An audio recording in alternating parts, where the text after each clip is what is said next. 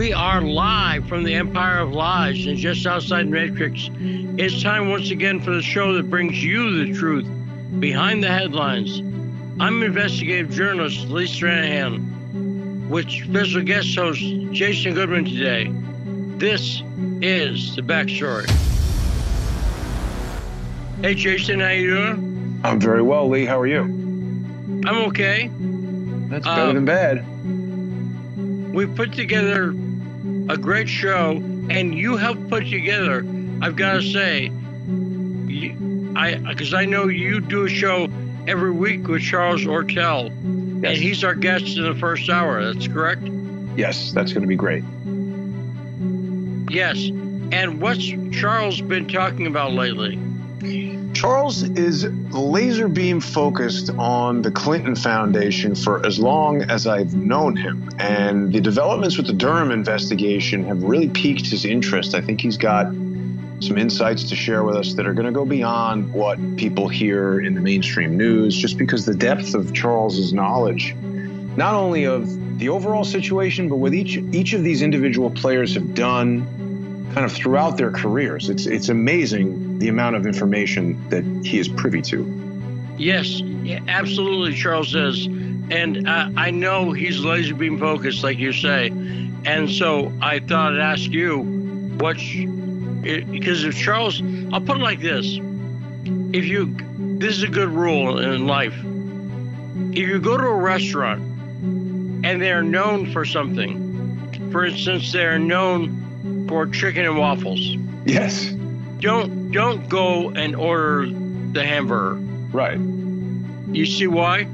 Yeah, because yeah, it's the specialty. Because they're known for it, so believe it. And if you yeah. don't want that, that's fine. Then go someplace known for the hamburgers. Exactly. And that's fine. But yeah. with Charles, he's not just he has a knowledge of general stuff, but I know he's very focused and very knowledgeable, specifically about certain areas. Yeah. And I appreciate that because I tend to be the same way. So if I have Charles Ortel on, I want to take advantage of that and Absolutely. not order a hamburger. exactly. Well, you know, people who aren't familiar with Charles should know that he spent a lot of years in the high finance world during mergers and acquisitions of, you know, multi-billion dollar companies. Charles was the guy behind the revelations of General Electric.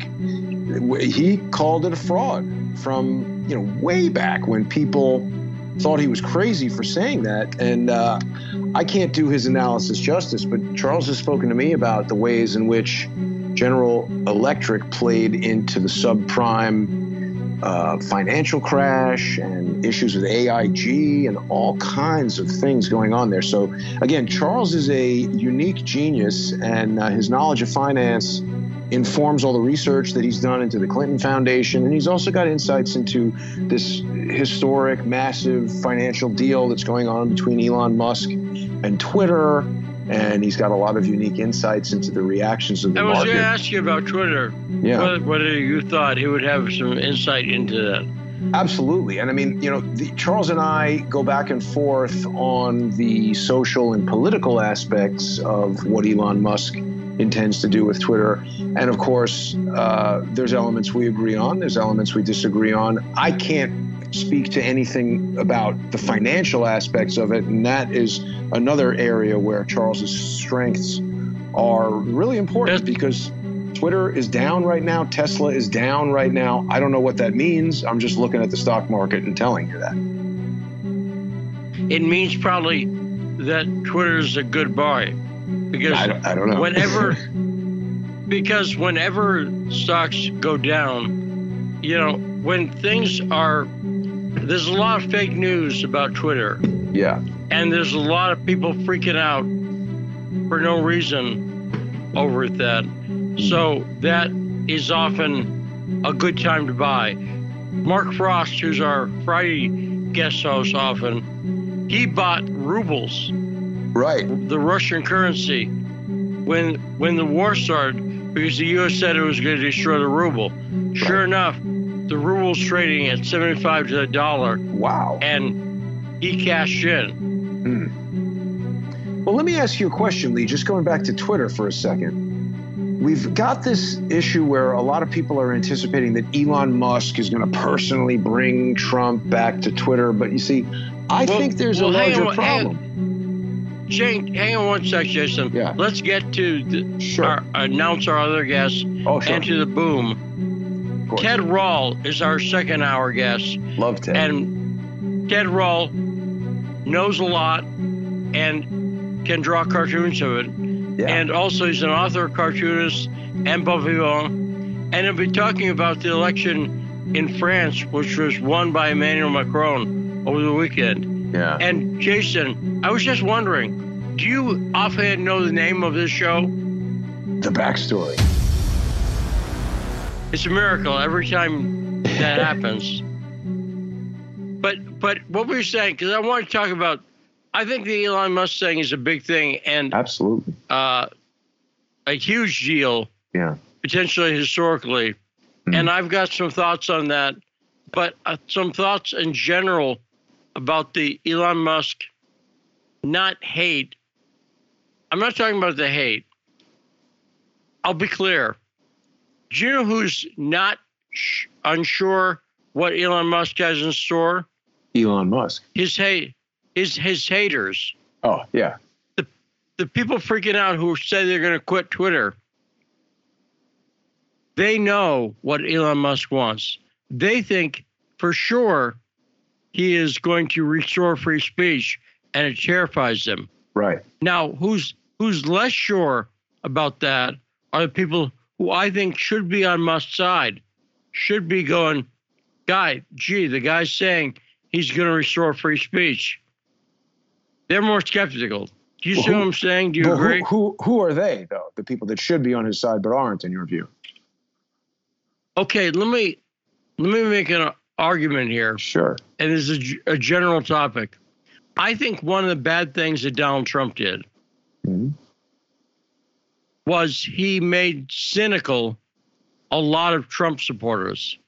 In other mm-hmm. words, people there was such a cult of personality around Donald Trump that when he got in and didn't succeed in a number of things and didn't even try, he was not the messiah that the cult of personality around Donald Trump made him out to be. Does that make sense? You mean like when he right away said, eh, I'm not going to do anything about Hillary Clinton. She's a nice person. Yeah. For instance, now there are some Trump failures that were, he was fought tooth and nail by the his own party mm. on immigration. In his own party, they didn't want to reform immigration. They didn't want to build a wall. And when we look at the numbers now as to what, what we're spending on Ukraine, it's a it's a joke. The the wall was not that much. But yeah. some of his failures were his they were things like you say, like the Hillary thing. Either he gave up or he just didn't follow through. For instance, not pardoning Assange, he could have done that. Yeah. And he chose not to. Or appointing Mike Pompeo or having Jared Kushner as yeah. a key advisor. Terrible. Those things, I think, stunned some people into cynicism. Mm-hmm. They were they they banked on Trump and they feel let down by Donald Trump. And now they don't believe anybody. It's like someone who gets a b- bad relationship and they assume everyone they meet right is the person they were in the bad relationship with. Yeah. Does that make sense? Yeah, you get jaded. Right. That's right. I think j- jaded is the word I would use. Yeah. They're jaded and they're jaded about uh, even some writers who I like. Like I like a writer, Caitlin Johnstone. Mm-hmm. She's a very good writer. She's leftist, but when I see people act jaded about Tulsi Gabbard, who has not done anything, but they're talk about their suspicions. When I see people jaded about there's a time to be jaded. It's when Elon Musk starts doing stuff that's bad. or Right. starts n- not doing stuff that he should be doing. Yeah. That's the time to become jaded. But they're going into it pre jaded. Yeah. They're already saying, you know what I mean? They're Yeah. already saying, well, I don't trust the guy. Yeah. And he's given them no reason not to trust him. And I actually think that Donald Trump's part of it. But but anyway, that's my take, Jason. Well, I, I mean, Lee, listen, you think back to even like high school days, right? The popular kid, there's people who are pissed off that he or she is popular and they're not. And there's always somebody to throw tomatoes at whatever. And, you know, on Crowdsource the Truth, when I talk about Elon Musk, there's a lot of people who are very vocal. They say, oh, you know, he's working with DARPA and he's launching spy satellites and his father owned a ruby mine and this and that. And I mean, first of all, the claims about his father, Musk has addressed. And what I've heard on the internet is not true, according to Elon Musk. And I think that uh, I, I really hate this practice of people making a claim or taking an allegation and just presuming it to be true. We've gone so far away from the presumption of innocence, which is one of the most important rights that we have here in the United States, along with the freedom of speech. I'm really stunned by the number of people who consider themselves American and enjoy this country, but do not respect the right for somebody to be innocent until proven guilty, not innocent until accused of anything. And so uh, I have begun to investigate some of these claims that people have made about Elon Musk.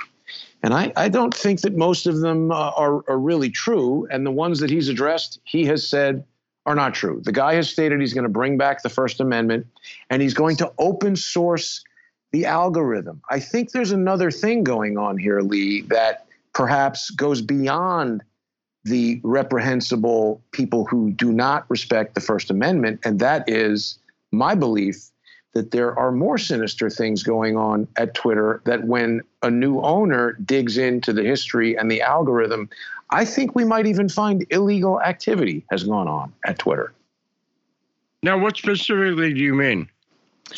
Well, Barack Obama first created a Twitter account less than one year after Jack Dorsey invented Twitter.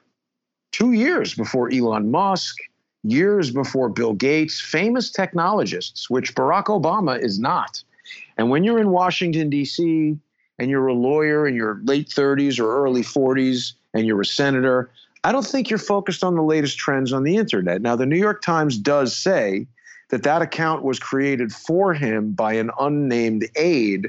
I'm very curious to find out who that is because what backstory view, uh, listeners may not know is that the current president and CEO of the National Academy of Television Arts and Sciences, which awards Emmys, is a guy who used to be an executive at Twitter for six years, from 2010 to 2016. Adam Sharp was the head of government, elections, and politics.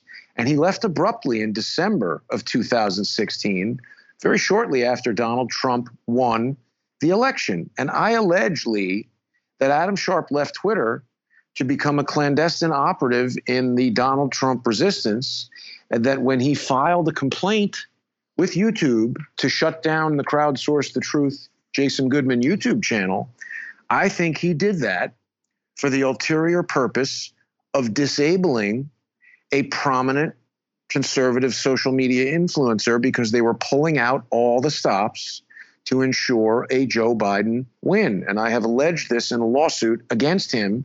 And I think there are people at Twitter who are very nervous about facts and evidence coming out. No, I'll put it like this there's a parallel here with Ukraine. And I've said this before. If somehow, some way, Ukraine were to win this and the Biden administration were to get their way, right? Mm-hmm. There's no chance that more negative information about Hunter Biden is going to come out of Ukraine. Correct. Pe- people need to realize that part of the reason the Ukraine war matters so much is that they're hiding a, a lot. And it's like you're saying about Twitter. Right. uh, the danger. I agree, they're- and They're hiding. They're hiding things. I absolutely agree, Lee. And here's another important thing: Elon Musk, whether people like him or not, whether people believe that he was the founder of Tesla or not, whatever people say about him, it's undeniable that he's a remarkably intelligent guy in a lot of fields finance technology physics. He, he's he's a genius i think it seems and um, see i don't think he's buying twitter because he thinks this is you know the greatest new thing that he's going to make a huge return on. I think he has a much more important purpose for it. And i can't imagine what it's like to have 200 billion or even a billion. I mean that's an amount of money that enables you to do things that regular people can't do. I mean i'm i, I gotta worry about what's on sale when I go to the supermarket and stuff like that. So I, I think he has a a bigger goal in mind, and I think it is a noble goal. I hope it is, and um, we're just we're gonna we're gonna have to see what happens. I think he had him in checkmate well, no. when he got it. You know, Yes, and and I also think here's the thing. This acquisition, he did not need anybody's approval. He did not need Twitter users right? on his side. To ask them he or whatever. Right. And so if he is lying, it's for no purpose. If he's Well, not- lying, it'll blow and- up in his face if he's lying. If he doesn't deliver free speech, here- here's what'll happen if he's lying, and this is why it doesn't Right. play out logically to say, "Oh, it's a trick." If he's lying, he's going to lose forty-four billion dollars because everybody who's behind him right now is going to say, "Hey, wait a minute, he tricked us." All the leftists will have left, and all the supporters of free speech will then become disappointed and leave. And here's the real thing: I don't think that this was a negotiation like you know you're selling your car you want a thousand i say 800 we meet at 900 i think elon musk knows this earnings call on thursday is going to be a bloodbath for twitter and the stock would have dumped if he didn't get involved. And when he made this offer i think he realized that if they didn't take it they would be facing like bankruptcy level lawsuits from investors who would claim that they failed in their fiduciary responsibilities to the investors because they would have known the abysmal financial performance of the company. And to turn down the offer would mean that they had to be doing it for some ulterior motive. So I think they realized yesterday that they had no choice but to release this to Elon Musk because if they didn't sell it to him, his plan B, I suspect, would be to destroy it.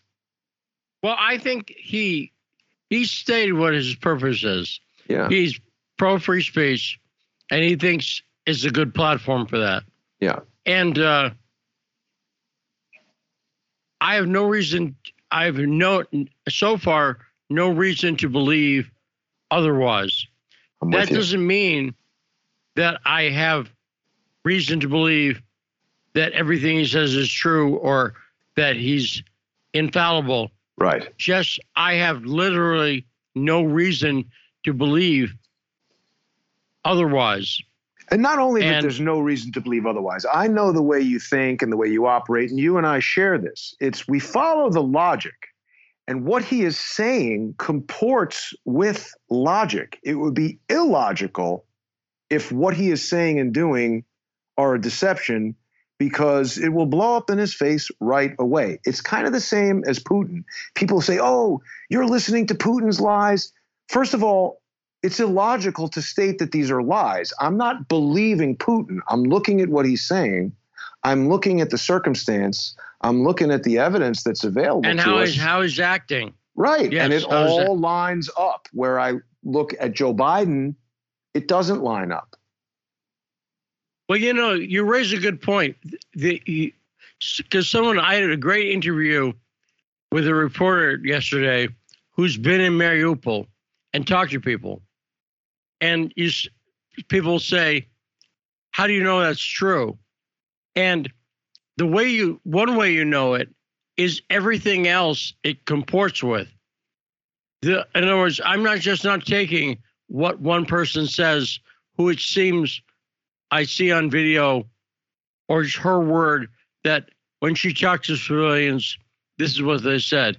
It's not her word. She says it. And, and what I hear from civilians in the Patrick Lancaster videos Right. is the same thing. And what Mhm. I hear the Ukrainians say, the Ukrainians have said, we're going to take traitors out. Right. They've And posted their own videos that are showing them violating the Geneva Convention. And John Mark Dougan has also been to Mariupol, separately spoken to people who say the same things. and and and on Bucha, for instance, it came right after the Ukrainians. The Ukrainian military has done something I have not seen the Russian military do. What's that? I have seen no videos from Russian soldiers showing them torturing Ukrainians. Absolutely. Now, am I saying that they haven't done anything like that?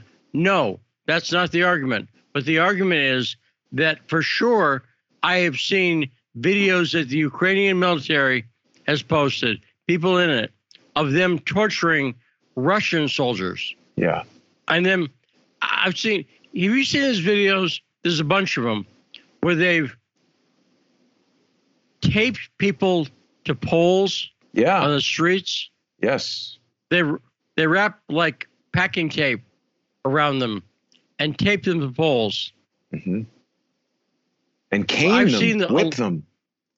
Yes, and in one video, it was a, a a father and his child, and you could see in the tape packed in there is a is like a three year old Yeah. who's a traitor, I guess. You can't Right. trust those three year olds. The kid could suffocate So- from being taped in there. Yeah, it, I, I didn't see it moving, so I don't know what was Oh. going on. Mm. and it was horrible. And that is not Russian different, different disinformation. Right. That is Ukrainians proud. They're proud of what they've done. So I know I've seen those videos, and I've not seen a video of a Russian soldier saying, "Here's a Ukrainian that we're going to torture on camera, and let's shoot him in the kneecaps." Yeah. Right? Yeah. I mean, even So- worse. I've seen him shot in worse places. No, right. But but you see what I'm saying? It it's you look at the totality of the information and you go, where's the example of Russia doing this? Right. And so Bucha, I I think it's consistent with what I've seen of the MO from the Ukrainians. Yeah. Wh- Yeah, where I they mean- said out outright, we will take out traitors. So go ahead, Jason. Well, I mean, the other thing is we know that Ukraine in the beginning said, hey, we're just going to give out weapons to any citizen. That's not a very organized thing to do. Gonzalo Lira testified that criminal gangs were taking these weapons and terrorizing civilians. And again, I have yet to see video or photo evidence of a Russian plane or a Russian tank or some Russian person firing something and it hitting something and saying that is evidence that Russia did that. I've seen destroyed buildings, I've seen bombed out things, I've seen dead bodies, and I'm not denying that there's violence and a war and terrible things going on there. But when one side is saying that this is terrorists killing people and the other side is saying no, it's the Russian army, it doesn't make sense to me that Putin would send Russian soldiers and uh, an infantry offensive into a country if the goal was to kill everybody there and destroy everything. They could do that with cruise missiles from Moscow without breaking a sweat in a day if that's what he wanted to do. Yes. No, no, right. The problem isn't Russia, Russia doesn't have missiles that can reach the target. You They've got missiles that can really reach the target and very fast with hypersonic missiles. right. And they're pulling, they're holding back on using their serious weaponry. Now, I will also point out that back on the Elon Musk thing, Mhm. a lot of people, when they're in favor of Elon Musk, they seem to, their idea of what Elon Musk should do starts and ends. I'm seeing too many people with Donald Trump getting his account back. Yeah, that's not going to happen. Can I tell you why? Well, well, he, he said he's not coming back, but But but, But- you know why he would say that and why it's likely he's going to adhere to that at least for the time being? Truth Truth Social is owned by a publicly traded company that has investors, and obviously there was a pitch period where people said, "Okay, we're going to give you all this money. Trump is going to create this thing to compete with Twitter or whatever." And now, if day one he just jumps ship and says, "Oh, I'm going back to Twitter. Screw this whole thing," he'll get sued. Those investors will say, "Wait a minute." We invested in this on the basis that you were going to be all over it. And now Trump is once again, because he surrounds himself with idiots like Devin Nunes and whoever else is behind that Truth Social. You know, this idea was first articulated by Robert David Steele on my show. He wanted Trump to create something called Trumper to compete with Twitter. And then instead of tweets, you would have trumpets. And we know that Devin Nunes's lawyer is the very controversial Steven Biss, who represented Robert David Steele in his fake lawsuit against me, which I defeated in federal court. So Devin Nunes's lawyer is incompetent and, in my estimation, totally dishonest. I think Devin Well, Nunes is incompetent. Also, in my opinion, Trump is making a mistake. It's an all or nothing mistake. If he were smart, and he's not that smart a lot of times, what he would do is he would say on truth and use Twitter to promote truth. Right. Use he would say, "I'm gonna, I'm proposing this today. Here's my propo- I'm proposing to fix the border wall." And if you want to get the full plan, visit my site at Truth. Because the way the internet works, it makes reference to other sites.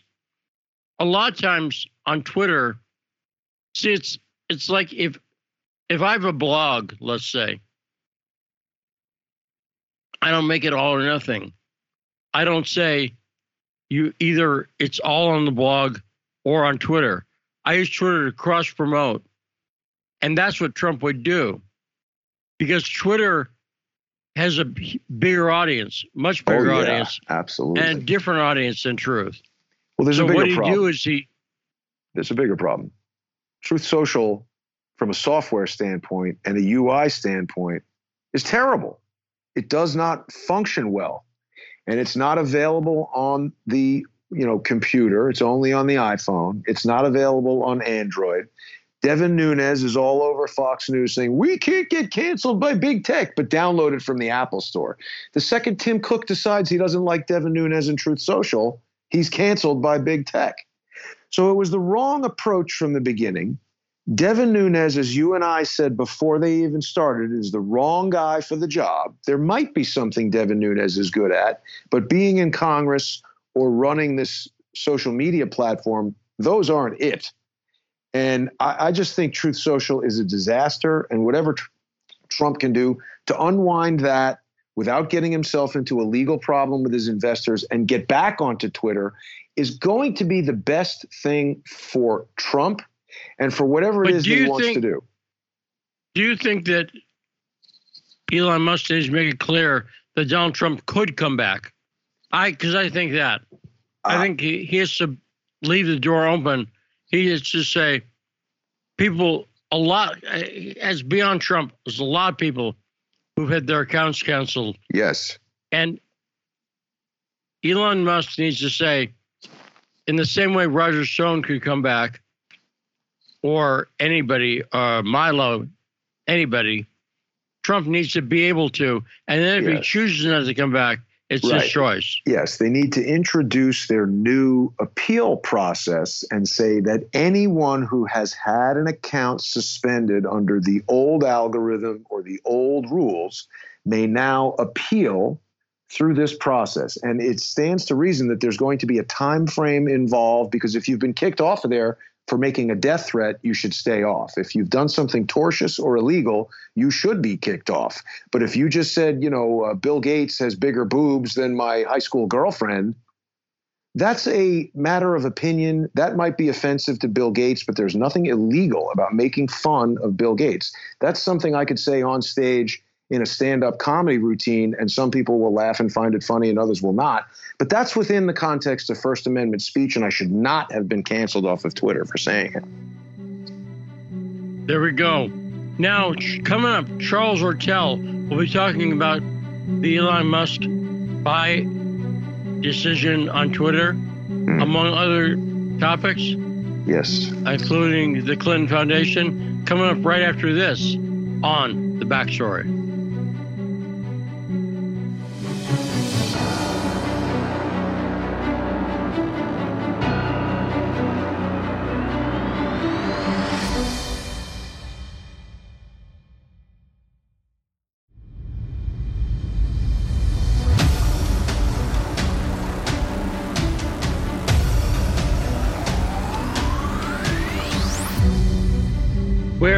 We're back on the backstory. 105.5 FM, AM 1390 in Washington, D.C. We're joined by guest co host Jason Goodman. And Jason, I'm going to let you do the honors of let let's let's see your announcing abilities. Why don't you do the intro to Charles Ortel? Bring him on. Our next guest is the esteemed genius, Charles Ortel. Welcome to the show, Charles. I don't. Uh, the only genius I know is my dad. But uh, thank you very much. It's great to be on. Now, Ch- Charles, yeah, welcome to the show. We're we're talking about the Elon Musk Twitter deal, and what's first off, what's your general take, and then because you know the world of finance, anything that jumped out at you about the deal that may have missed us mere mortals.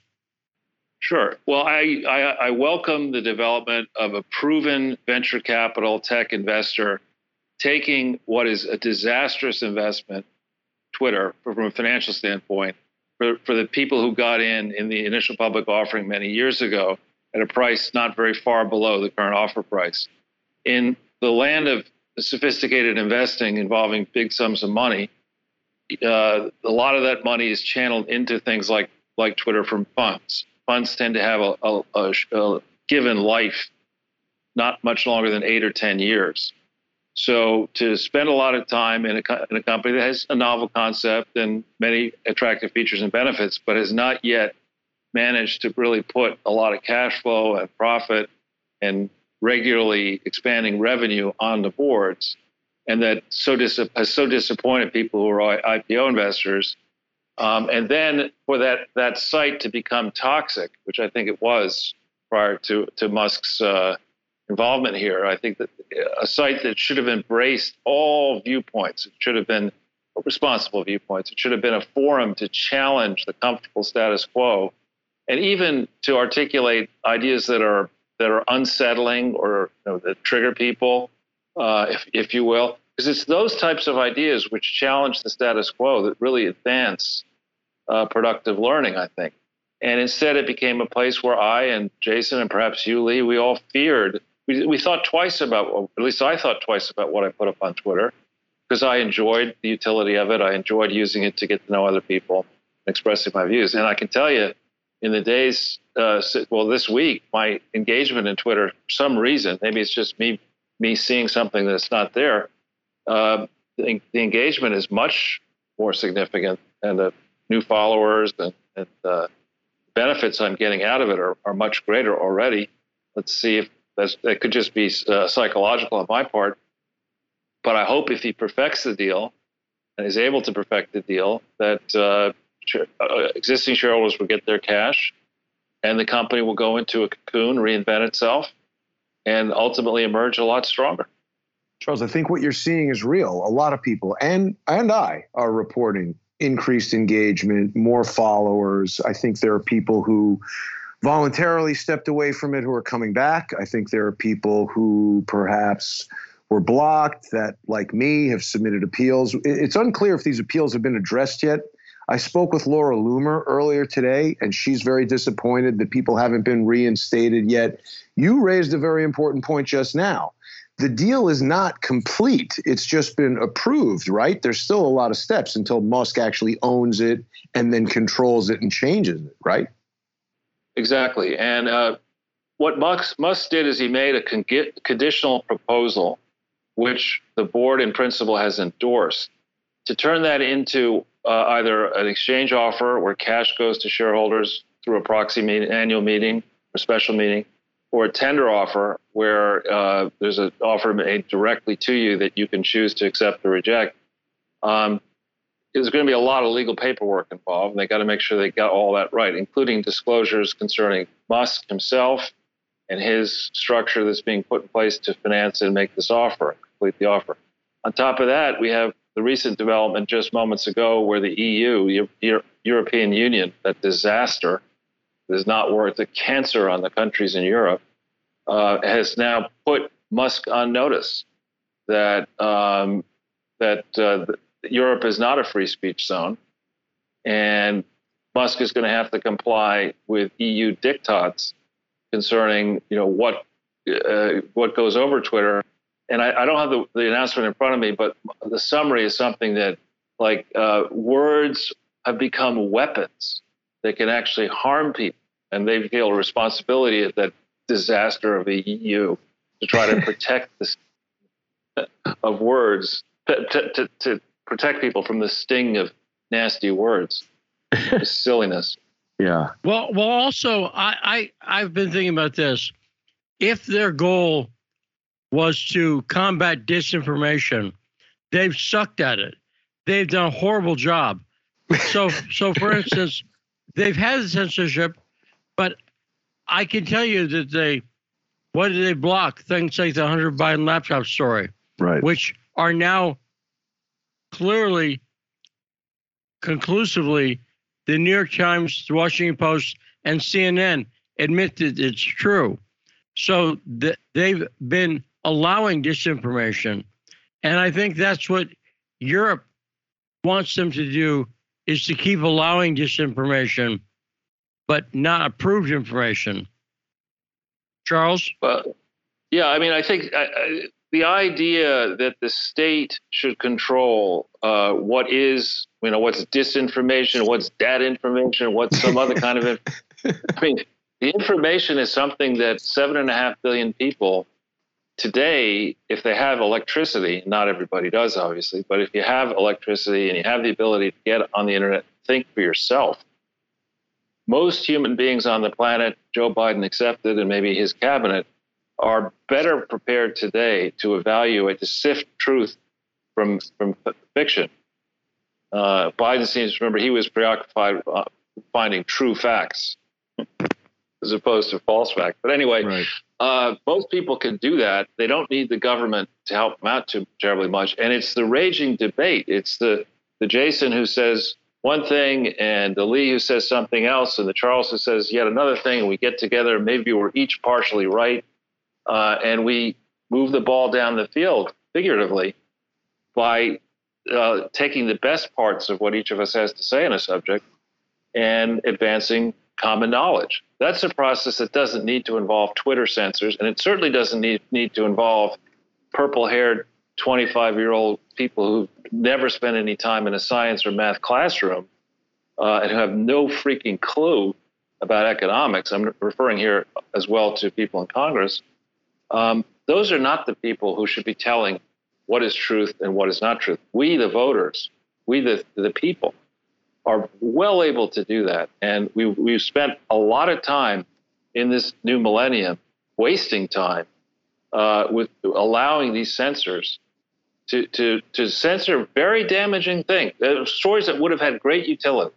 I'll, I'll tread carefully here, but they're things that were stamped out under this, this censorship regime that had we thought about them differently, say in March 2020, maybe a whole bunch of people would still be alive today.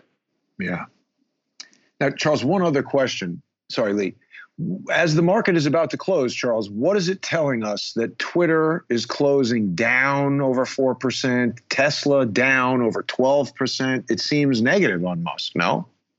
Well, it, no, it, it, there's a very technical thing that happened today, and it's called a puke fest not technical the market across the board, many companies are reporting uh, lowered expectations for 2022 uh, results, whether it's because of the supply chain issues or inflation or Ukraine or you name it. And so a lot of companies are saying where, where we thought we would come in here for the year, we're now below. One company that I, you know, you guys know I follow carefully is General Electric. They've reported disastrous earnings and expectations for 2022. So, the one thing I don't understand, you asked, what, what do I see from uh, my background in, in the Twitter bid? I would have thought that that, that uh, Musk would, would do this as a cash tender offer. In other words, he'd go and he would get now that he has the board's approval, he would go and firm up his financing so that he can do a very simple deal and say, you know, I've got the cash, I'm going to put it in an account, and here's the notice to all the shareholders: make up your mind on this schedule, and you'll get your check um, in a certain number of days. I guess perhaps one of the reasons for the hang up is maybe they, there are some government approvals needed. The European could be one, maybe there are other ones. Uh, and he's they're probably working to get those in shape. Let's turn to the Durham investigation. We had a new filing in the Durham investigation before the weekend, and these filings tend to be longer than they need to be. And I, I mean that in a good way. They tend to be, am, am I correct that they tend to explain things in a more thorough manner than you'd think he would need to in in some of these filings, and they are an indicator of where the investigation is going. What do we learn from this new filing? What did it say? And do you agree that he's dropping clues, as it were, about where the investigation is headed in these filings? Uh, I, I, think he, to date he seems to be doing very patient and thorough work. Uh, the revelation that, that, he has had for some time now, hundreds of emails showing that various and sundry people were trying to peddle the Russian collusion delusion nonstop in this campaign, crucial campaign period, 16 and then in early 17 and afterwards, that he's had all that for a long time. Um, remember, his charge is to understand the origins of the Russian hoax allegations. He's, he's trying to understand how this came about. To do that, Jason and I on our show, and your colleague Katya Blainova um, over in Russia, have done a lot of work trying to understand what is it that Biden, Obama, and the Clintons have to hide here, and frankly, also the Bushes and certain RINOs. What were they so fearful of uh, should Trump come to power? And I think one of the things they were very fearful of, and justifiably so, is that on November 18th, 2004, the Clinton Foundation entered into a, literally a 200 year agreement with the National Archives, requiring it to be a foundation during its entire term in good standing in proper legal form and effect. And it was a fraud on November 18th, 2004, and has remained one ever since. Yet, under the Bush White House, they covered it up, and Elder Bush and then Junior Bush got involved working with this crooked Clinton Foundation, with their foundations. Then Obama uh, selects Hillary and they deceive the U.S. Senate about the state of the Clinton Foundation. The MOU is a joke. They then pretend they fixed it up. And all along the way, that's these are some technicalities. The real meat in the sandwich is that they were using and are using these type of uh, crooked, leaky foundations as ways to purchase influence for political families involved, get cash in their foundations. No one cares where it goes. And then when their their uh, uh, elite donors, supposed elite donors, want a decision to go a certain way, either to be not prosecuted for something, to get a no bid contract, or both, they get the, the benefits out of either our government or the UN or the multinational organizations around the world. That is a big ongoing scandal that is not simply in the United States of America. It's in the UK. It's in, certainly in Switzerland. It's in uh, many donor countries, France, etc. Uh, dynastic political families use supposed charities as conduits to trade influence for money. And that's what they, I think, were trying to cover up. And I agree. That is one of the things. And also, I've talked a lot about how Mikhail Khodorkovsky, the Russian billionaire, one point the richest man in Russia. he since he's in exile in London, not a bad exile for him. But uh, was dealing with by promoting the Magnitsky Act. It was dealing with the attempt to steal Russian energy assets, and the, he bought Yukos oil back in the in the the the period of time. Uh, bought it in a real scammy way. And as soon as he bought it, he became on the board of the Carlyle Group. And that connects him to Bush. And Khodorkovsky was using, and he's also, it ties into foundation, because one of the things he did was he set up a foundation for himself. This seems to be, explain how uh, billionaires, oligarchs, whatever their country of origin, use these foundations. How is the Clinton Foundation used to escape notice for what they're doing, which is often financial chicanery. How are these foundations used, Charles? I'll answer, but I've got to give some context first. What another thing they were trying to cover up is what Clinton was doing during his presidency from 1992 forward. Um, if you think about the former Soviet Union, the brigands, the capitalist brigands, unprincipled crooks around the world looted the former Soviet Union and, and Eastern Europe, and to a certain extent, Western Europe, through a bunch of the, what are called privatizations, where political insiders in these given countries would be given a chance they could find foreign investment capital to buy state owned assets. And these assets were bought, bought, typically trafficked, for much less than their intrinsic worth. And people close to the leaders of the country you know, around the world derived great benefits. Right? To get that done, to get access to that international money, you need to have somebody like a Bill Clinton who can get you to the head of the IMF, who can get you to the head of the World Bank, who can get you to the big multinational Goldman Sachs, Morgan Stanley types, and the investment funds. And so that's a long-standing pattern and practice that I've been arguing for years. There ought to be an international tribunal where we go back over all these privatizations and figure out who was stealing the money, where are these assets, and try to have some redressing of, of all this and put the real crooks to prison. As for the foundations, the way those those are used, uh, in order to have the political influence that you need to move nation states around, you've got to think through how you get somebody elected. In this country, uh, it's very expensive, and there theoretically are limits, on paper anyway, how much money an individual can give to a declared candidate. There are no such limits on foundations. So if if a uh, a foreigner like Victor Pinchuk, is one example, uh, wants to give a bunch of money to the Clinton Foundation, and he doesn't particularly care where it's going because what he's really trying to do is get, gain some other theoretical benefit. He can do that. And if the, the foundation is like the Clinton Foundation, is doesn't have real auditors that are thorough and understand what's going on, don't really care to, to comply with the law, are content to put out materially false and misleading documents. And if the system is gamed that the IRS isn't going to do anything about it, the Justice Department will do even less, then you have a mechanism to to get get your hooks into uh, politicians who can return the favor many many fold. And you could do it not just in America, you can do it in other France with Sarkozy, you could do it in England with Blair. You just pick a long list of names and this can be repeated again and again and again. And it is so shameful that the mainstream media and social media have not made an issue of this and brought these these charity crooks to prison where they belong.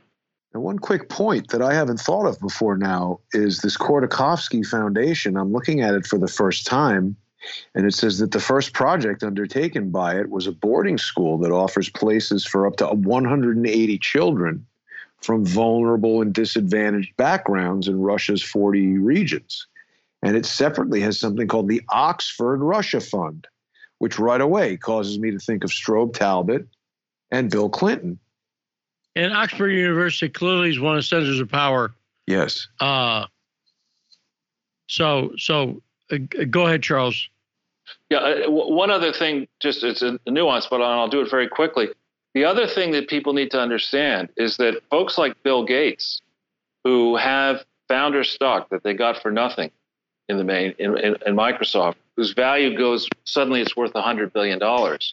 Under the US tax system, when a, somebody like a Gates gives appreciated stock, stock that's risen in value a tremendous amount, to a charity he still controls, he can take a tax deduction against his income He's got to work with accountants and, and all that kind of stuff.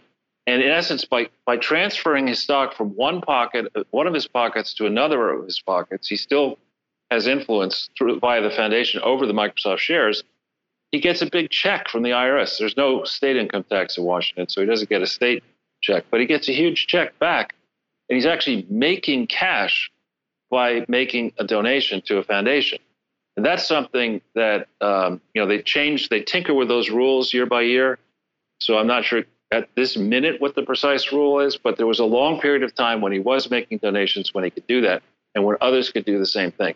Those rules need to be changed. If you're going to give stock away to a charity, you should not control that charity. And hasn't these various funds and philanthropies, like like the Ford Foundation is one I'm thinking of, they've been around and problematic for decades, right? How the Ford Foundation and other like the Rockefeller Foundation, the John D. and Catherine T. MacArthur Foundation, McDonald Foundation, how have they, how have they been used to well, that, that, that's a big social topic. agenda? Yeah, that's a big yeah. topic and great issue. Um, the they've been very clever. The people who are in, inclined to be mo- monopolistic in nature, I think you're sort of born. You are born that way. You don't identify as a monopolist. You have, you have the you know instinct that you I'm going to you know be a monopolist. and I'm going to use my position. So the people who want to get behind that monopolistic thinking quickly figure out that there's just a handful of brand names that you need to control in academia, media, now in social media.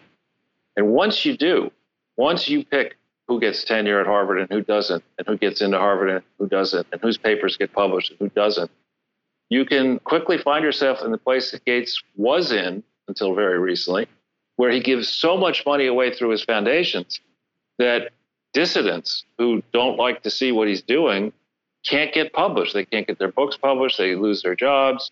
Uh, they get marginalized. And for a long period of time, he can pontificate about subjects uh, that he knows very little, in fact, about, and and be t- taken seriously as one of the world's leaders with Chelsea Clinton on, for example, global health. I mean, I, I won't be graphic on this radio, but I mean, some of the ideas that the two of those people have come up with are wackier than you know watching chimpanzees in a zoo fling things at each other. and and it is it and a lot of this relates to what's called civil society. And uh, that's non-governmental and non-business organizations such as clubs charities philanthropies uh, even sports teams. And civil society is very important to this concept. And hillary clinton put together a program called civil society 2.0 when she was Secretary of State that helped these foundations and, and became a way to get tax dollars to the foundations. Do you know anything about that, Charles? I do, I do, and and and you know anything that she might have done in that area is something that I would go back over with a fine tooth comb because it's unlikely to have been as advertised. I mean, she in her own book, she talks about that at some length, and she talks about how she was working with with her husband, she claimed, charity called Clinton Health Access Initiative in 2009 in South Africa. That she went down there when somebody was became Eric Goosby, I think, became the uh, uh, U.S. AIDS coordinator, and they went down there and they worked on this big project together. In I think it was September of 2009. There's just one small problem with that. Clinton Health Access Initiative didn't formally exist, had been taking all kinds of money that disappeared some think into her campaign and funding their lifestyles. And so the the operation of U.S. charities, as frankly uh, Vladimir Putin has noted in the past, outside borders is something that is very difficult to police. The authorities in Little Rock, for example, who are supposed to be on top of the Clinton Foundation, they have no ability to know what the Clinton Foundation is really doing anywhere, let alone in Siberia, for example, where they did claim they were operating. Who's checking that? It sounds good. Now you've got somebody with a lot of money in theory swanning around the world in private jets, walking into a country saying, I'm going to give you some of my money. What if they're really there as front people for the mining companies and energy companies to figure out how to scoop up valuable resources at, at pennies on the dollar. Who's going to track that. all that? And, and that's a fantastic report, Charles Ortel. And and it obviously gets into a lot of deep issues, and we couldn't couldn't cover it all today in the half hour we had. But we'd love to have you back anytime, Charles Ortel, discuss some of these issues further. And thanks, to Jason Goodman, for getting us Charles Ortel and his guest hosting responsibilities. He's also apparently guest producer. but it was a great appearance by Charles Ortel. Any final wor- words from you, Jason? Uh, no, it's just always great to hear from Charles, and people can see Sunday with Charles every Sunday at three on Crowdsource the Truth, and on Wednesdays at three we do Charles Ortel is closing in, so more depth on these topics there. We'll go to a short break now, and then when we come back, we'll be taking your calls 202 521 1320, and also later in the half hour we'll have Ted Rall on the backstory.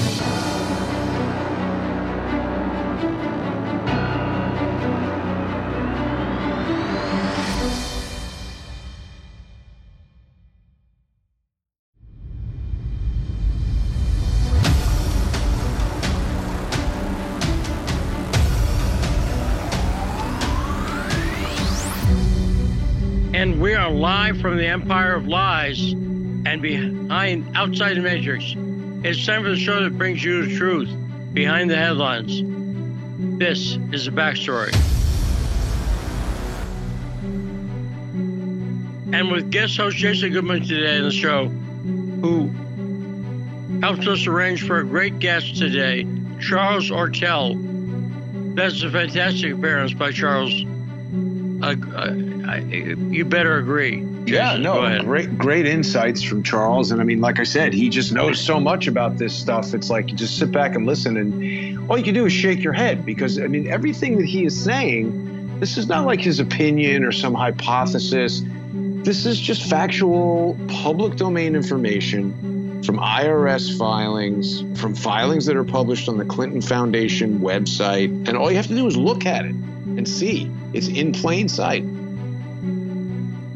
And I think a lot of this stuff relates to the conflict in Ukraine. Oh yeah, which has been uh, been a long time CIA operation, and that's why I stand with Russia on this because I realize all this stuff that Vladimir Putin is taking on, the theft of assets from Russia. You know, it's a monumental task, and you're not going to get justice through the American legal system. No. The American legal system is part of the cover up. I agree. So, coming up this half hour, at the bottom of the hour, Ted Rall from New York, author, cartoonist, bon vivant. We're looking forward to talking to Ted. And, hey, Jason. Yeah. I forget, what's the name of the show again? the backstory. Well done. Yeah. Ted's on Twitter, so that's good. He hasn't been blocked. No, but Ted's a leftist too, so less people on the left have been blocked. Yeah. It seems because it seems like there are certain issues. There are two ways to get banned on Twitter. And the first one seems to have been I mean, if you say negative stuff about the election or whatever, that's come up as a new thing. But the way to get banned traditionally from Twitter is be not woke. Right. We're having a situation in South Dakota where I am actually. There was oh. an article in the paper today that they're shaming a teacher up uh, in Watertown a small city in South Dakota. Mm-hmm. And the teacher was approached by four students of his. And apparently, this high, even in South Dakota, one of these high school students and her friend has decided that she's a man. Hmm. You follow me? That's her gender. despite Right. having a hoo ha. Yeah. Uh, we, just Get into medical having terms. parts. Right. I can say it at at FCC. I can't even say the name of that band in Russia oh, the riot. that ends with riot. yeah. Uh, that's that's even banned by the FCC. But what the, they demand, they went to a teacher and they demanded that this girl who wants to be called a boy be called using masculine pronouns. And the teacher was like, "I am not going to." Yeah. and he he wrote a letter to the kids explaining exactly why and he obviously respects them but only goes so far and doesn't want to call this girl a dude's name you know Yeah. and and it, it comes down to pronouns too because it's not just the, the name but it's also pronouns and i've seen a bizarre argument about this What's that? some people have said, well, just call them by their first names. Don't use pronouns. Uh-huh. A pronoun is a valid part of speech. right. If if if I don't if I want to talk about Charles Ortel and I said he said something in that interview, that's quicker than saying every time Charles Ortel said something in that interview. Right. I mean, it's also just your natural flow. Why do we have to adjust everything we do to accommodate any particular person's mental illness or proclivity or whatever? It's like, it's crazy. and even even if even if I don't call it mental illness in this context, I can leave that off the table. Well, I don't, let me Their rephrase. demand. I'm sorry to interrupt, Lee. I, I'm just saying, Yeah. I don't want to insult someone by saying that, but I acknowledge body dysmorphia and gender dysmorphia as a valid mental illness that needs treatment. And I'm not sure. The thing about the woke stuff is it's become trendy. So I have no idea if that person. You know, here's the other thing. A lot of these people, when they talk about gender, they talk about like hermaphrodites.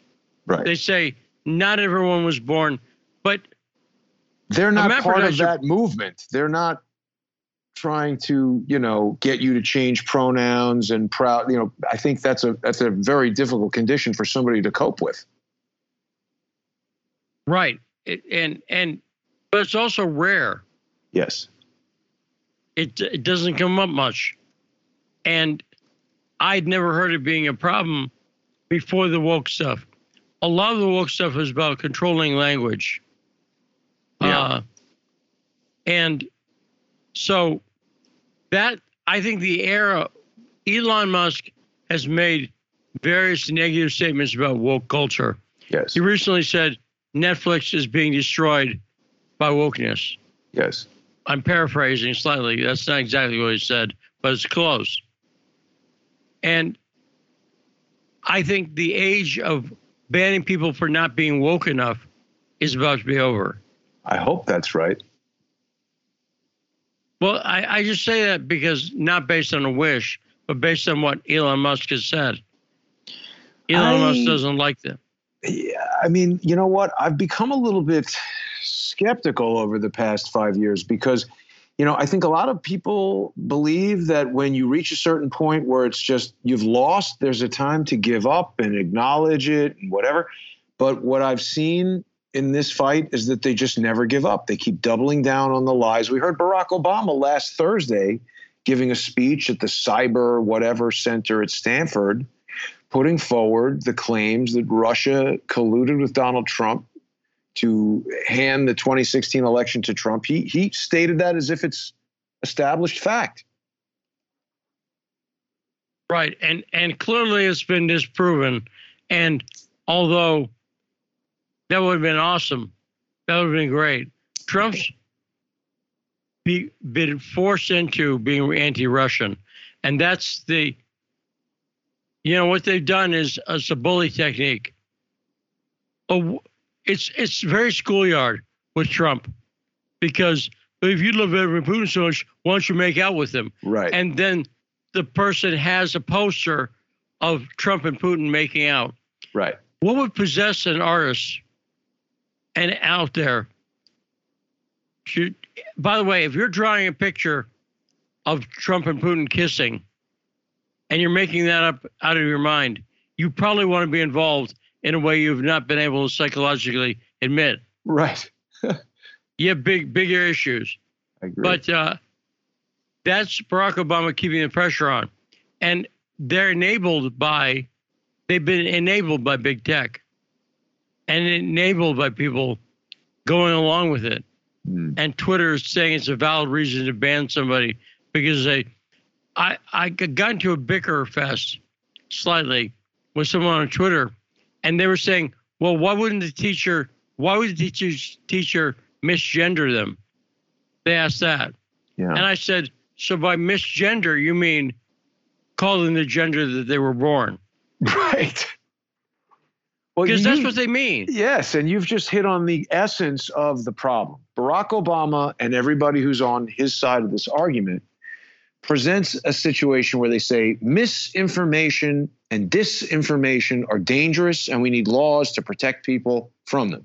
They never talk about the mechanism by which we're going to determine that a particular piece of information is mis, dis, or regular information. He just says we're going to decide what this information is and we're going to block it. And by the way, men can get pregnant and, you know, women can have penises, according to them. Yes, and and and it it's calling misgendered because despite the genitalia, which is why I brought up the hoo ha before, I, I don't think this girl had gone. I hope it, it wasn't the case, and had surgery or legally changed her name. What age was she? High school students, They could have. they're they're fuzzy on some of the details. Yeah. But I don't think that was what happened. I think she, she was just, I'll put it like this the transgender athletics issue. The dude who's won all the women's swimming events, Yeah. what has he cut off Le- to win? Lia Thomas. No, they said that he has his penis in the locker room with the girls. Right. And, and so it's not detachable. It's in the locker room with the girls. Yeah, So- that's Jack White, right? Or who did who is that? Now, now, that is not. You know, if someone's done that, if someone's changed their name legally and had body parts cut off, then if they want to be called whatever, they at least have the strength of their convictions. Yes, they're committed to it, right? Right. Right. They went through some pain, the surgery, and they're dealing with that. But I think just if a girl decides, and I'm convinced this is what it was, she just decided, I don't want to be labeled that way. Yeah. Now that's the reason I, I, I slightly push back on what you were saying about mental illness. That's the case in some cases. But in this case, I just think it's entitlement. And it would be if the teenager had said to the teacher, I want to be referred to as a rutabaga. Right. Well, you're not. Yeah. So I'm I'm not gonna treat you that way. Let me ask you something, Lee. I mean, I, I I went to public school when I was a kid. I think you did, right? Yeah. So did they was it a regular occurrence that you could stop the class of 20 or 30 other children and say, hey, I, I have this particular desire that must be accommodated by you? That's not the way it worked in my school. You sat there and everybody had to kind of like, we were a class. Everybody kind of like did the same thing and listened to the same instructions from the teacher and participated. It wasn't about, you know, singling out every little need, every little desire, every little special condition for every person. That's not what it was about. No, no, it, it, it wasn't, but those days are gone. Yeah. And so now at this point, the Argus Leader, which is a lo- local paper up here, Mhm. was highlighting this, and someone on Twitter had highlighted this letter that the teacher had sent to these kids explaining his decision, and they called it backwards and cringy and everything else. Mm-hmm. I didn't see anything cringy about it. I don't think that the teacher should be under any obligation to just call if if your kid walks in school and decides I want to be refer, referred to as black, right, and they're and they're white. Well, how dare you not refer to them as black? Well, the answer would be because he's not black. How does that okay. make other students feel? Why right. aren't we considering that? What if a little girl doesn't like it that someone who's a boy? What if it confuses a little girl that a boy wants to be called a girl? Like, why? Where do we stop? Where do we draw the line of who is hurt by what and everything? It's like crazy. And I think that the people have been literally thrown off Twitter for misgendering people. Yes. And uh, at at at worst, that's rude. Like Chelsea Manning, I see people refer to Chelsea Manning, the whistleblower, sometimes as Bradley Manning, right? Which is her name before she had a sex change. Right. At best, that's rude. Yeah. And Chelsea Manning's a person who spent time in prison. I dare say that Chelsea Manning's biggest problem was not being called the wrong name. Right. No, you know, prison was rough. Well, and I then assume. went back, right? Yes, and because she refused to give in, yeah. and so, so it's it's insane that the woke stuff has been given authority by high tech, by yeah. tech companies.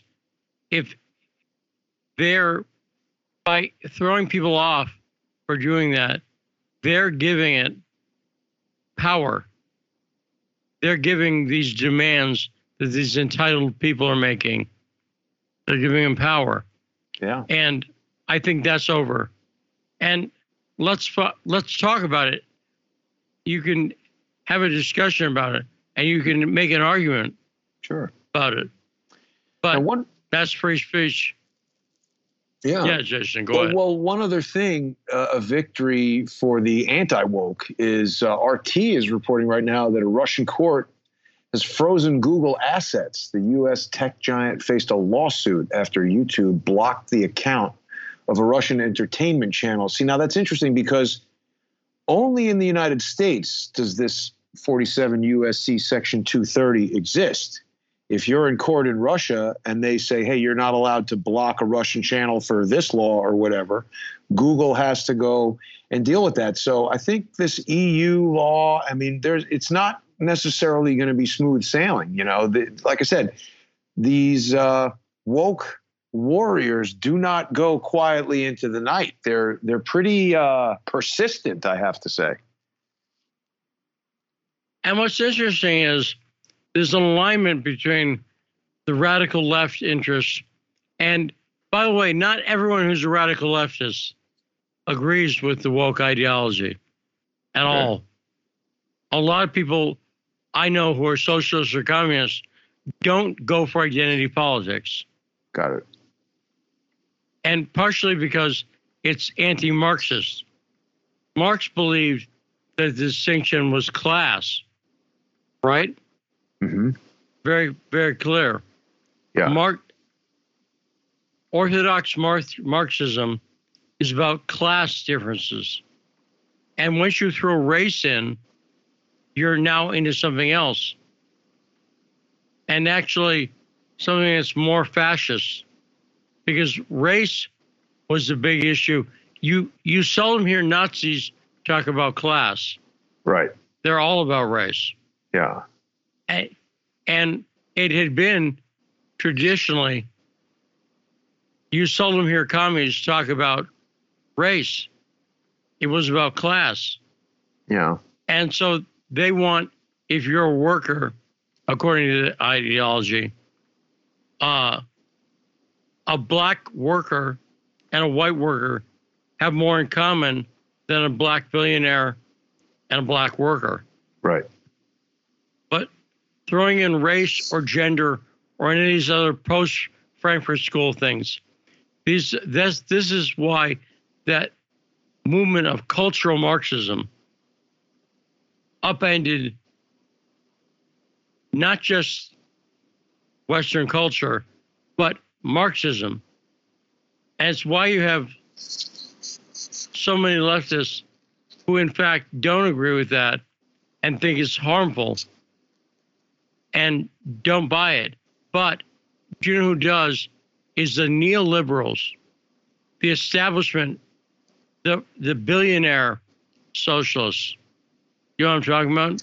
Yeah. So let me ask you this. If you were to assign a more descriptive name to this movement that we're calling woke, that is not aligned with traditional uh, leftist socialists, wh- how would you describe it? What would you name it other than woke? Ide- identity politics. Identity politics. So it's people who, who want Yeah. to have you call them Z and, and and them and have purple hair and, and force you to act like that's normal to tattoo your face and pierce your nose and make your hair pink and all that is normal. What are you looking at? Right. That's that's identity politics. It focuses on the non-class issues Uh-huh. and focuses more on identity, and it's combined with a rampant subjectivism that says that there's, you know, no. There's one person I saw on the Libs of TikTok website who's saying, at birth, doctors make a guess about your gender. what? No. They said, look, actually, doctors look at you and they make a guess about your gender.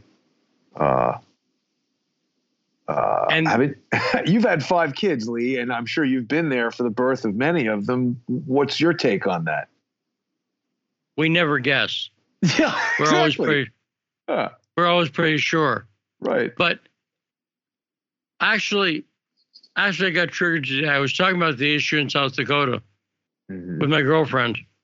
And uh, she said, I'll tell you, and, and I admit I was wrong in the sense I shouldn't have been so triggered by it.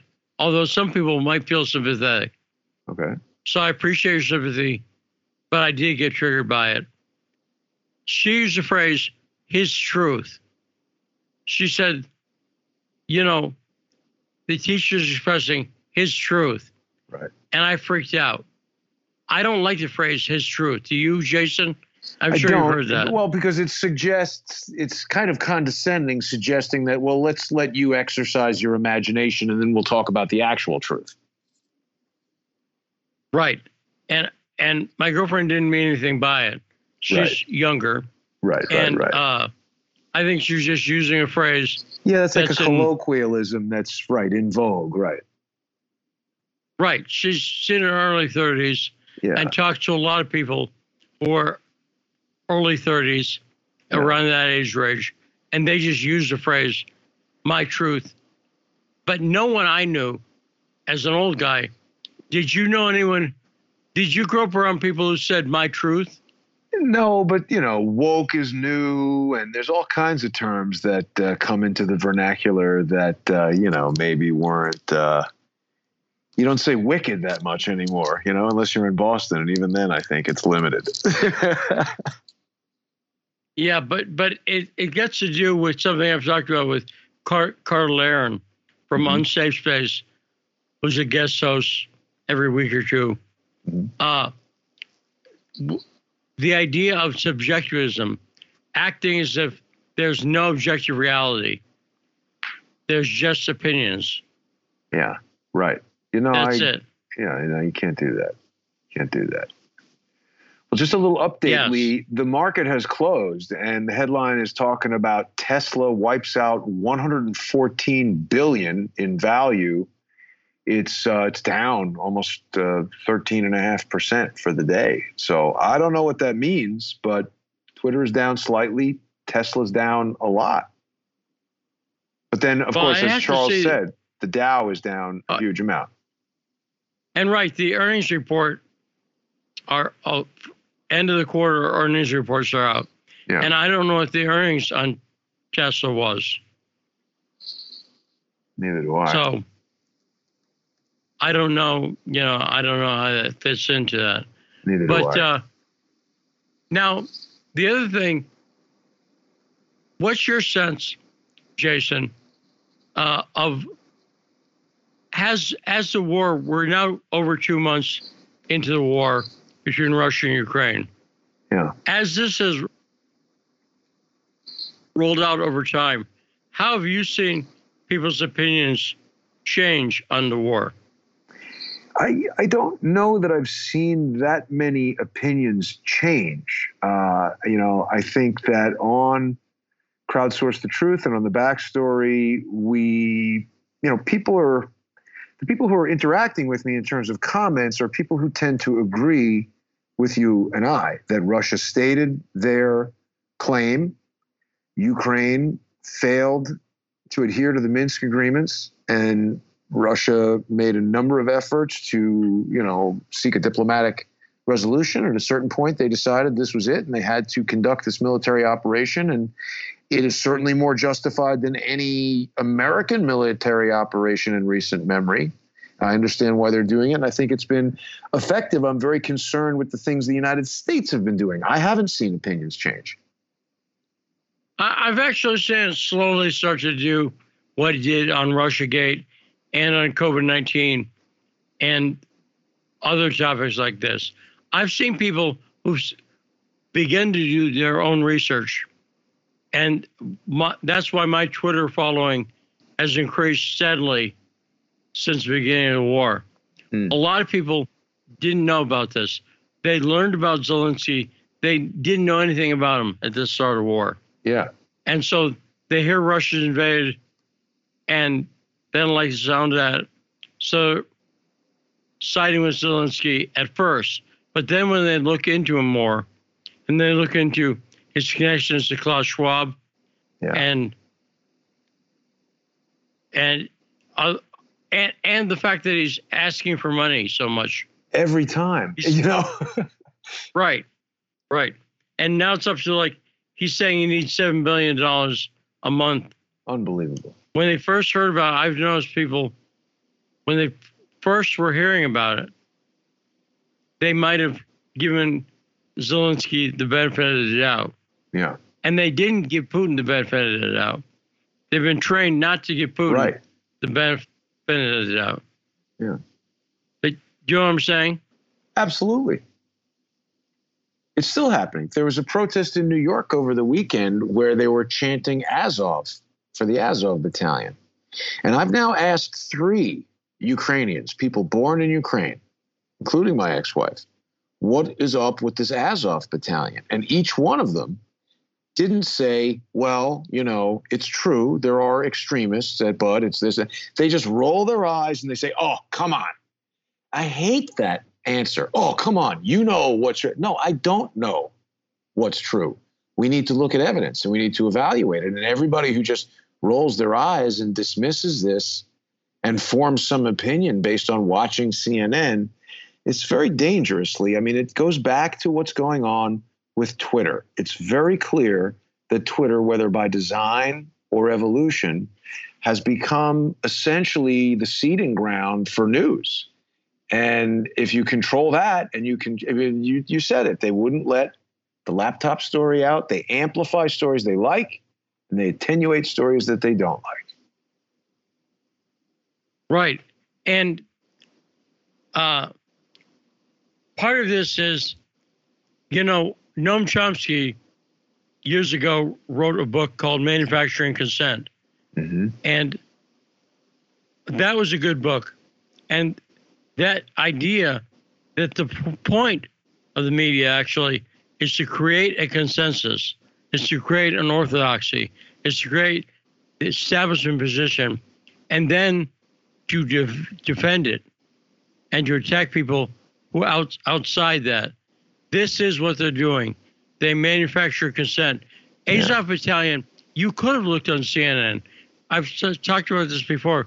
Christopher Wray testified about the danger of Ukrainian Nazi groups, head of the FBI, in front of Congress. In fact, Congress passed a law John Conyers was involved in that against giving money to the Azov Battalion. Wow. They passed that law and they stopped them.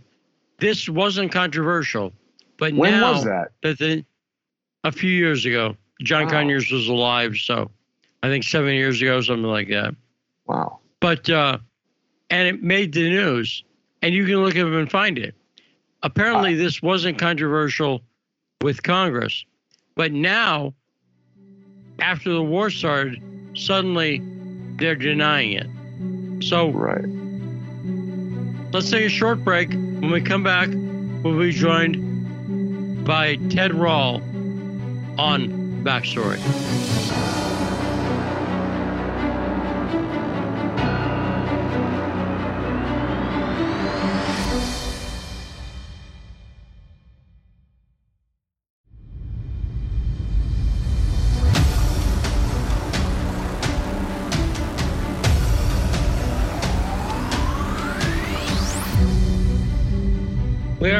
On the backstory. 105.5 FM, AM 1390 in Washington, D.C. And we're joined by guest host for the day, Jason Goodman, who's helped us put together a fantastic show. And thanks for your guest hosting, Jason. My pleasure, Lee. Now we will bring on Ted Rall, one of our favorite guests, author, cartoonist, and Bobby Vaughn. Hey, Ted, how you doing? Hi, Ted. Uh, hi. I'm Ted, good. now I'm, How's it going, guys? I'm it's it's going well. So I'm going to say to you a sentence I dare say, but I think it's a safe bet. I'm going to say to you, Jed Rall, a sentence no one has ever said to you. Are you ready? Wow. Okay. I can't wait. Yeah, I'm pretty sure I'm right. But here it Okay. comes. Ted, I was thinking about Kamala Harris today, and I thought of you. You said, uh, We're already she has off to a good COVID. start. Right, that's why. Because it occurred to me the headline is Kamala Harris has COVID 19. And then I, uh, when I saw you were on the show, I haven't inquired, and forgive me for doing it, but I haven't inquired about your health. Ted had COVID, Oh. and he was quite quite ill with it. Oh. And I I haven't asked uh, how how's your recovery going, Ted? Uh, thanks for asking, Lee. Uh, it's uh, it's slow but sure, but uh, yeah, it's it's it's long COVID. It's taking a long time. Um, I'm sort of beating this bastard into submission. Uh, it's just a little, you know, little little bit more exercise every day. I'm sure I'm going to get there, but I'm, I'm nowhere near where I was. Huh. Well, good, good, and uh, glad you're better. And I apparently have long stroke. Oh, jeez. Well, wait, wait. One Well- one quick question, Ted. Did you have the vaccine, and if so, which one?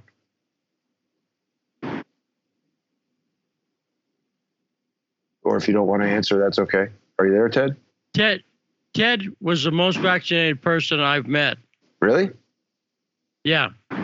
Ted, how many vaccinations have you had? I'm uh, double boot. I was double four. I've had four, Wow. Wow. And, so And, you got uh, so, COVID yeah, I was- after I was- the fourth? and they were all all Pfizer's Uh huh. And you Yeah, got COVID right. after the Mhm. fourth? after the fourth. Do you feel the right. vaccine helped you? Do you have any sense of that?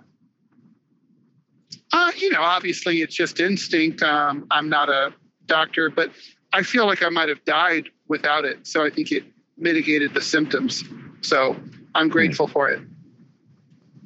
yeah, and, and, and it really did affect Ted was pretty ill, and so we're glad he's recovered. Now, will France recover?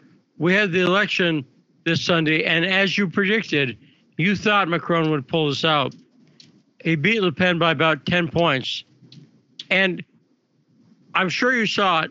Le Pen made a speech after she conceded the loss, where she came out and she kind of claimed a victory of sorts. Isn't that right, Ted? Yes, she did. That's right. Um, you know, I mean, that's sort of normal um, whenever uh, so, uh, there's a losing candidate. They they say, well, you know, there's we we didn't get nothing out of this, but she's certainly right in that her party and her uh, keep doing better every time that she runs. So, uh, you know, certainly from the point of view of trying to build her party and her brand, uh, she's better off now than she was five years ago, 10 years ago, and so on. Huh. Well, now, now they, they talked about, uh, when I was watching the election results, they talked about the enthusiastic Macron supporters gathered below the Eiffel Tower. And I that was another phrase I'd never heard before. Yeah. Are there enthusiastic Macron supporters?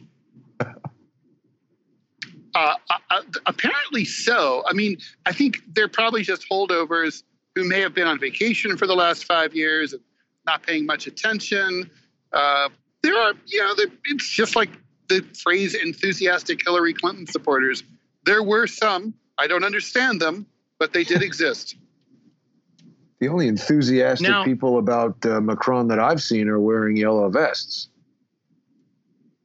and they're not enthusiastic in a positive way. Right. no. Not at all. Now, do you expect anything different from Macron? A slight difference in tone, for instance, Ted? Well, there, there already has been a slight difference in tone, but I don't think you're going to see anything meaningful. I mean, you know, France is is still in the balance because the you know June is what matters now. The parliamentary elections are coming up, and normally the French tend to give the president a parliament from his own or her own party, uh, his own since there's never been a female president. But there's going to, but uh, I think this time could be an exception. Uh, Francois Mitterrand had to deal with what they call cohabitation, where you have a different party uh, have the pres has the prime minister uh, versus the presidency. That's a very real possibility this time. Uh, Mélenchon and Le Pen are pushing hard. Uh, I would say advantage Mélenchon in this case. Um, it could end up an alliance between Mélenchon and Le Pen, uh, a left-right sort of counter-centrist alliance, which would be bizarre, but not impossible under the parliamentary system. I think it's an uphill. I think right now it's an uphill climb uh, for the French are not inclined to give Macron uh, his to give his party uh, sweeping control of the parliament the way they did the first time he won. Now, Ted, let me ask you something we've not talked about before. But how responsible? And the answer might be zero, but I'm interested in your opinion. How responsible do you hold France for the Russian Ukrainian conflict? Let me explain why I'm saying that at all. The Minsk Accords, the deal between Ukraine and Russia in 2015, that was supposed to be Germany and France were the other two co-signers. And Germany and France were supposed to make sure Ukraine kept up their part. And you, Ukraine did not keep up its the Minsk Accords. And I don't think Russia felt like France or Germany. And let's say that it's not just France, it's Germany. But I don't think Russia felt like France or Germany did their part to enforce the Minsk Accords, to require and and I think if the Minsk Accords had been held to, by Ukraine, we would not have seen the military action against Ukraine by Russia. So I'm not putting it squarely on them, but I'm saying, could France have done more to enforce the Minsk Accords? Ted? You know, it would have just been verbal pressure and for all we know, that may have happened behind the scenes. Uh, you know, what else were the French going to do or the Germans? I mean, they're not going to impose, they weren't going to impose sanctions on Ukraine. Um, you know, I think, I think from what my understanding is, the French and the Germans figured that they had brokered a deal that the Ukrainians would see uh, for their part would be good for both sides, including theirs. And you know the fact that they didn't that they didn't see it for you know any number of reasons pigheadedness, stupidity, uh, perfidy, something else that we don't know about behind the corruption behind the scenes. Um, you know, this was it's 90% the Ukrainians' fault. Uh, they, the, you know, they, they didn't hold up their end of the bargain.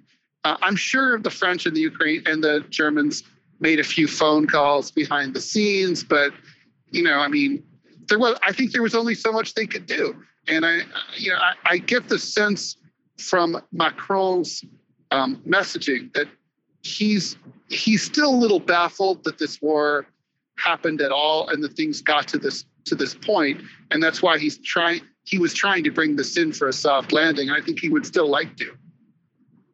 No, and I, and I, I think that yeah, I think it's a good analysis. Uh, Jason, any question for Ted? Well, we I, I mean, you know, obviously everybody. I, I don't think too many people in the United States are too fond of you know more of the same in France. Uh, I just you know we see uh, our buddy Macron hanging out with Klaus Schwab at the World Economic Forum, and it just you know it seems like more of the same. Everybody here in the United States has been preoccupied with Twitter and all that, not really thinking about France too much. I don't think. What do you think of that, Ted? Yeah, no, I think I think um, I think this is viewed as a repeat of uh, you know the last two like well the last time uh, Marine Le Pen won and the time previous where her father made it to the runoff. Um, in, and in all of those cases, it's kind of like, oh, uh, yellow alert, uh, National Front might be about to come to power in France.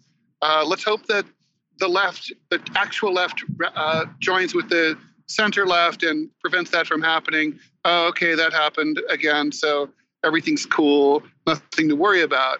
Um, I think that's sort of been the the vibe on the part of Americans. I think they were on yellow alert. I think they were paying attention, and as soon, uh, I would say, within ten days before the election, when it became pretty clear that unless the polls were really wrong, that Macron was going to win, uh, yeah, people just lost interest. Now, Ted, you're the first guest we've had on. Yesterday was Scott and L. Hughes, and we are co-hosted by Carmine Sabia, both on the right. Jason and I on the right. You're the first person on the left we've had on the show since Elon Musk bought Twitter. And are you as freaked out? And I doubt it, but are you as freaked out as many people on Twitter at the thought of Elon Musk buying Twitter? Uh, hell no. Um, no, I, I don't. Honestly, I don't even understand the fuss. I mean, Twitter uh, pre Musk has been censoring uh, people on the left and the right, and I've frankly been surprised that it hasn't happened to me yet. Um, for you know everything from the Hunter Biden laptop story to just uh, you know sometimes it's just downright mysterious, like uh, referring to uh, the neo Nazis in the Azov battalion. Uh, I think there's a there's obviously a, uh, some sort of algorithm on Twitter that just picks up the word Nazi and just immediately blocks you without even a human being checking to see what the context was. Uh, a number of political cartoonist colleagues of mine um, have been uh, blocked for anti-Nazi cartoons over the uh, recent years. So wow. I mean, look, anti-Nazi it's a, it's a, cartoons. Anti-Nazi cartoons. I, I, think, again, I think it's an algorithm. I think they see us. It sees a swastika and then uh, it, ah. you know it blocks. I mean, it's really stupid. Um, yeah. And so, so there's, you know, I mean, it's been Elon Musk is right. Uh, Twitter's been broken for a while, um, and I'm sorry, it's insane that a former president of the United States is blocked from Twitter. Um, yeah, the, the, the, general tendency should be toward uh, allowing everybody on, and like punishments should be temporary whenever possible, except in the absolutely most egregious examples uh, cases. But generally, the, the a social media platform, uh, there should be a strong bias toward openness and lack of control, and uh, you know, and and try not to feed everything based on like you know how you're going to sell me ads. Just put it in reverse chronological order and let me figure out what I want to see.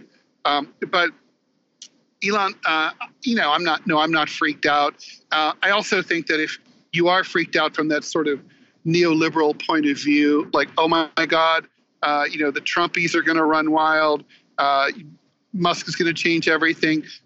You know, billionaires and their playthings. Twitter's not uh, the most important uh, thing in uh, a company in Elon Musk's portfolio. And he's going to pay attention to this for three to six to maybe 12 months. Uh, and then he's going to, his eye will wander off to either SpaceX or something else, something new with Tesla or some other company that he, we haven't heard of yet. And he'll forget all about it and it will just sort of run itself until he decides to sell it or something. Well, I don't know that he said that he wants to be the CEO of it. I think he just wanted to retain. I mean, my impression, although he hasn't spoken clearly about this, is that he will hire people and install people who share his vision for what it's going to do and maybe be the chairman or just the owner or something. And uh, I, I, mean, I agree with what you're saying. From where I stand, it's and and Musk has essentially said this: unless you do something illegal or tortious, the speech should stand. We've somehow developed this idea that hate speech is illegal. And by the way, hate speech is anything that I hate. So, you know, when the Nazis get in charge, anything a Jewish person says would be hate speech. When, you know, anybody who doesn't like what you say hates you, what you're saying is hate speech. Yeah, no, I think that's right. I don't think Musk is going to want to uh, to be the CEO either. I think it's going to be kind of analogous to Jeff Bezos, and it, it'll be probably more of a hands-off situation. Uh, you know, I, I, used to work for the Village Voice when Rupert Murdoch bought it. He didn't buy it oh. personally; News Corp bought it. Ooh, and I, I, remember talking one time to the editor in chief. The Village Voice was a, a very profitable paper uh, uh-huh. at that time, and I think News Corp paid. It's hilarious. They're out of. They paid two billion dollars for it, as I recall. Wow! Um, Holy cow! Who alt weeklies used to be worth a lot of money. And I remember talking to the editor, and it's like, "Hey, have you ever have you heard from Australia?" And they, he said, "No, no, not once." And he said he, he said one time he got nervous and he called them just to say, "Hey, uh, you know, is everything cool?" And they were like, "Oh, you know, the way we look at the way Murdoch looks, uh, Rupert looks at it is, uh, you guys just keep doing what you're doing, make money, and everything's fine." and I, I, I think in the in the long run, and I don't that's which is not very long that's going to be Musk's um, view. Although he says he doesn't care about the economics, uh, and I don't. I think that's true now, but that that may change over time. I think also what he meant, and this is my perception, is that he's not. It's not like he looked at this and analyzed it and said, "You know what? This is ripe to make money. I'm going to buy it because I want to make money from it." I think he bought it for all the other reasons that you're talking about. I, I, I, don't see how any sensible person could say, well, I don't care about $44 billion. I think he just means this is not being done as a straight stock play based on my financial analysis of the situation of the company. It's that he intends to take it and turn it into what it could be. But I have a question. There's a lot of people publishing, you know, here's historic criticism of Elon Musk. And there's some guy who was like a financial writer who was uh, writing critical things about Tesla. And apparently, Elon Musk called him up and said he's going to sue him. And the guy got so nervous that he uh, deleted his Twitter account and stopped writing about him. And and this is being used to say, oh well, Elon Musk doesn't support freedom of speech because he did that. What's your impression of Elon Musk not as the owner of Twitter, calling up somebody who says something he doesn't like on Twitter and just being angry and telling him I don't like what you're saying and I'm going to sue you because I think it's def- uh, defamatory or whatever. Well, uh, I, you know, having done that myself, I can't look down on it. Um, you know, I, I it's uh, I've I've had so, I've uh, threatened uh, people who I felt had defamed me with litigation, and I've yeah. sued the uh, Los Angeles Times and an individual for defamation. Um, so I, am a big fan of defamation law. I just uh, I just wrote a piece this week called "In in in, def- in Defense of Defamation Lawsuits." Uh, I think uh, whether you're you know I think I think Elon Musk has the right to not have some creepy kid track his uh, airplane or right. his private air jet wherever it flies. I think it's disgusting and gross what that kid did. I'm sorry, it's gross. And um, you know, and I think even though he's a rich dude he deserves not to be stalked. And I think even though he's a rich dude, he has the right not to be defamed. And if the guy didn't defame him, he has nothing to fear. Uh, you know, let Elon Musk sue him, and he'll go to court and file a motion for summary judgment. Right. And maybe after $2,000, $3,000 at most, the judge Ooh. will throw it out and Ooh, he'll have a story to tell. I don't know and about that. It. I don't know about that. That's usually how that goes.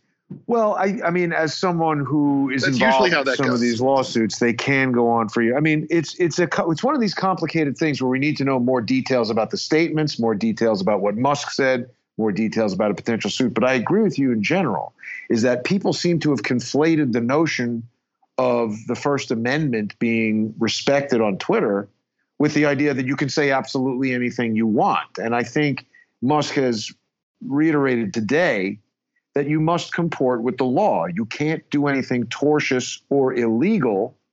But if you want to say something negative about Bill Gates, about Jack Dorsey, about your personal opinion about transgenderism or the Azov battalion or the Hunter Biden laptop or the results of the election, it is your right in the United States of America to make those statements. That's what he's talking about.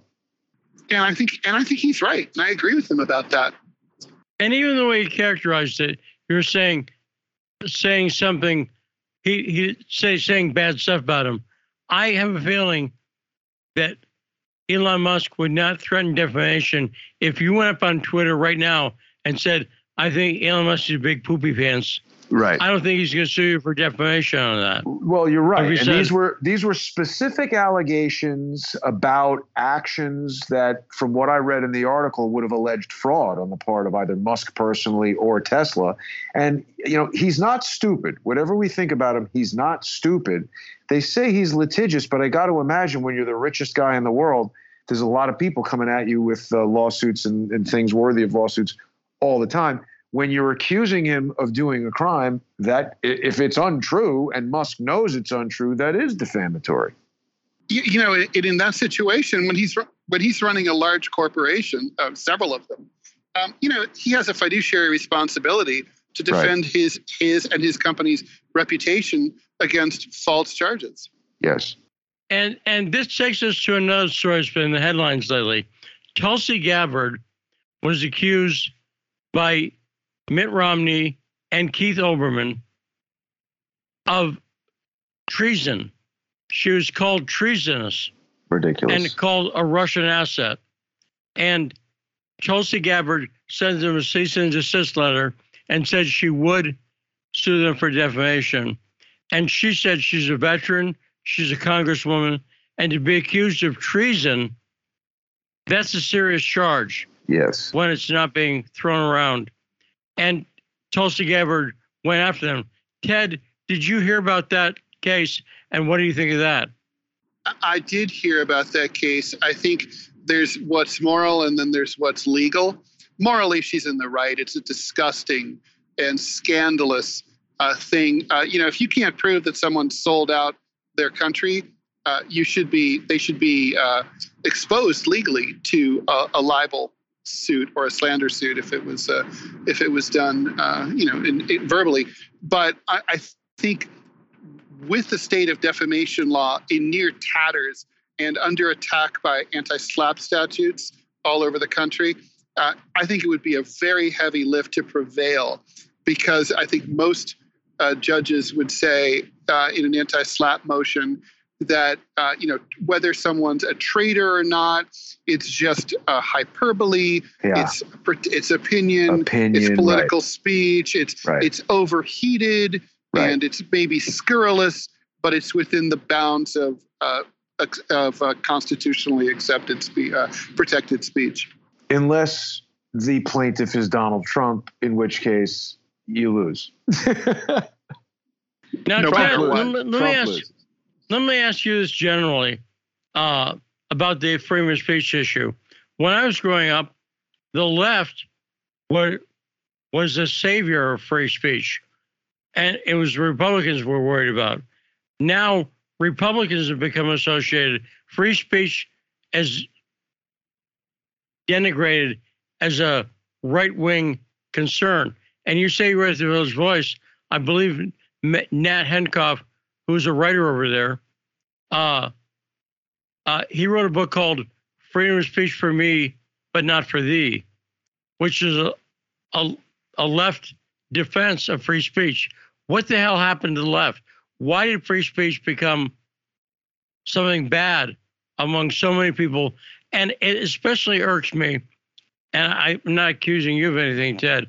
You you took a position I thought you would take, but because so many leftists are artists, or vice versa, because so many artists are leftists, art and free speech should go hand in hand. And I'm so disappointed by what I've seen from the left, even down to Neil Young and Crosby, Stills, Nash Young and Joni Mitchell demanding their music be taken off Spotify is nuts.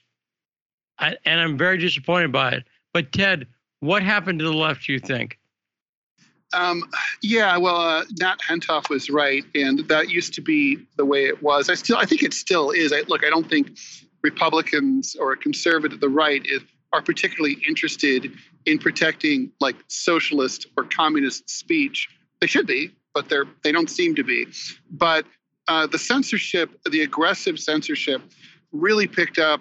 Uh, you know, sort of after quote unquote political correctness, now called wokeism, uh, picked up in a in a big way in the late 80s, early 90s, and it's just accelerated ever since. And uh, you know, I think since the, the Democratic Party has become more a party around um, sort of uh, it, identity politics and less about class consciousness. Uh, it has abandoned its uh, its its true left roots, um, and it's just become completely about verbiage and uh, vocabulary and all that. So you know when you when that's your currency, when you're not proposing legislation, basically what you're really you're, the way that Democrats argue that they're changing the world is by changing the way we think and the way we talk. When that's your currency, then you know that's then that's what you push hard, and you have to make sure that you stifle uh, an alternative currency and alternative rhetoric, and that's what they're up to. I, I personally think it's disgusting and and counterproductive, and obviously. I've never been behind these sort of things. I mean, there was a campaign to uh, boycott Rush Limbaugh's advertisers back in the day. I was against that. There was another campaign to uh, get Ann Coulter fired from her syndicate, same syndicate that I work for, and I, I opposed that stridently. And Ted, um, but Ted, we're, we're out, we're out of time unfortunately. Great appearance. Thanks so much, Ted Rall, for another great appearance. And thanks to our guest hosts for today, Jason Goodman and Charles Ortel, for a great first hour interview. We'll be back tomorrow on The Backstory.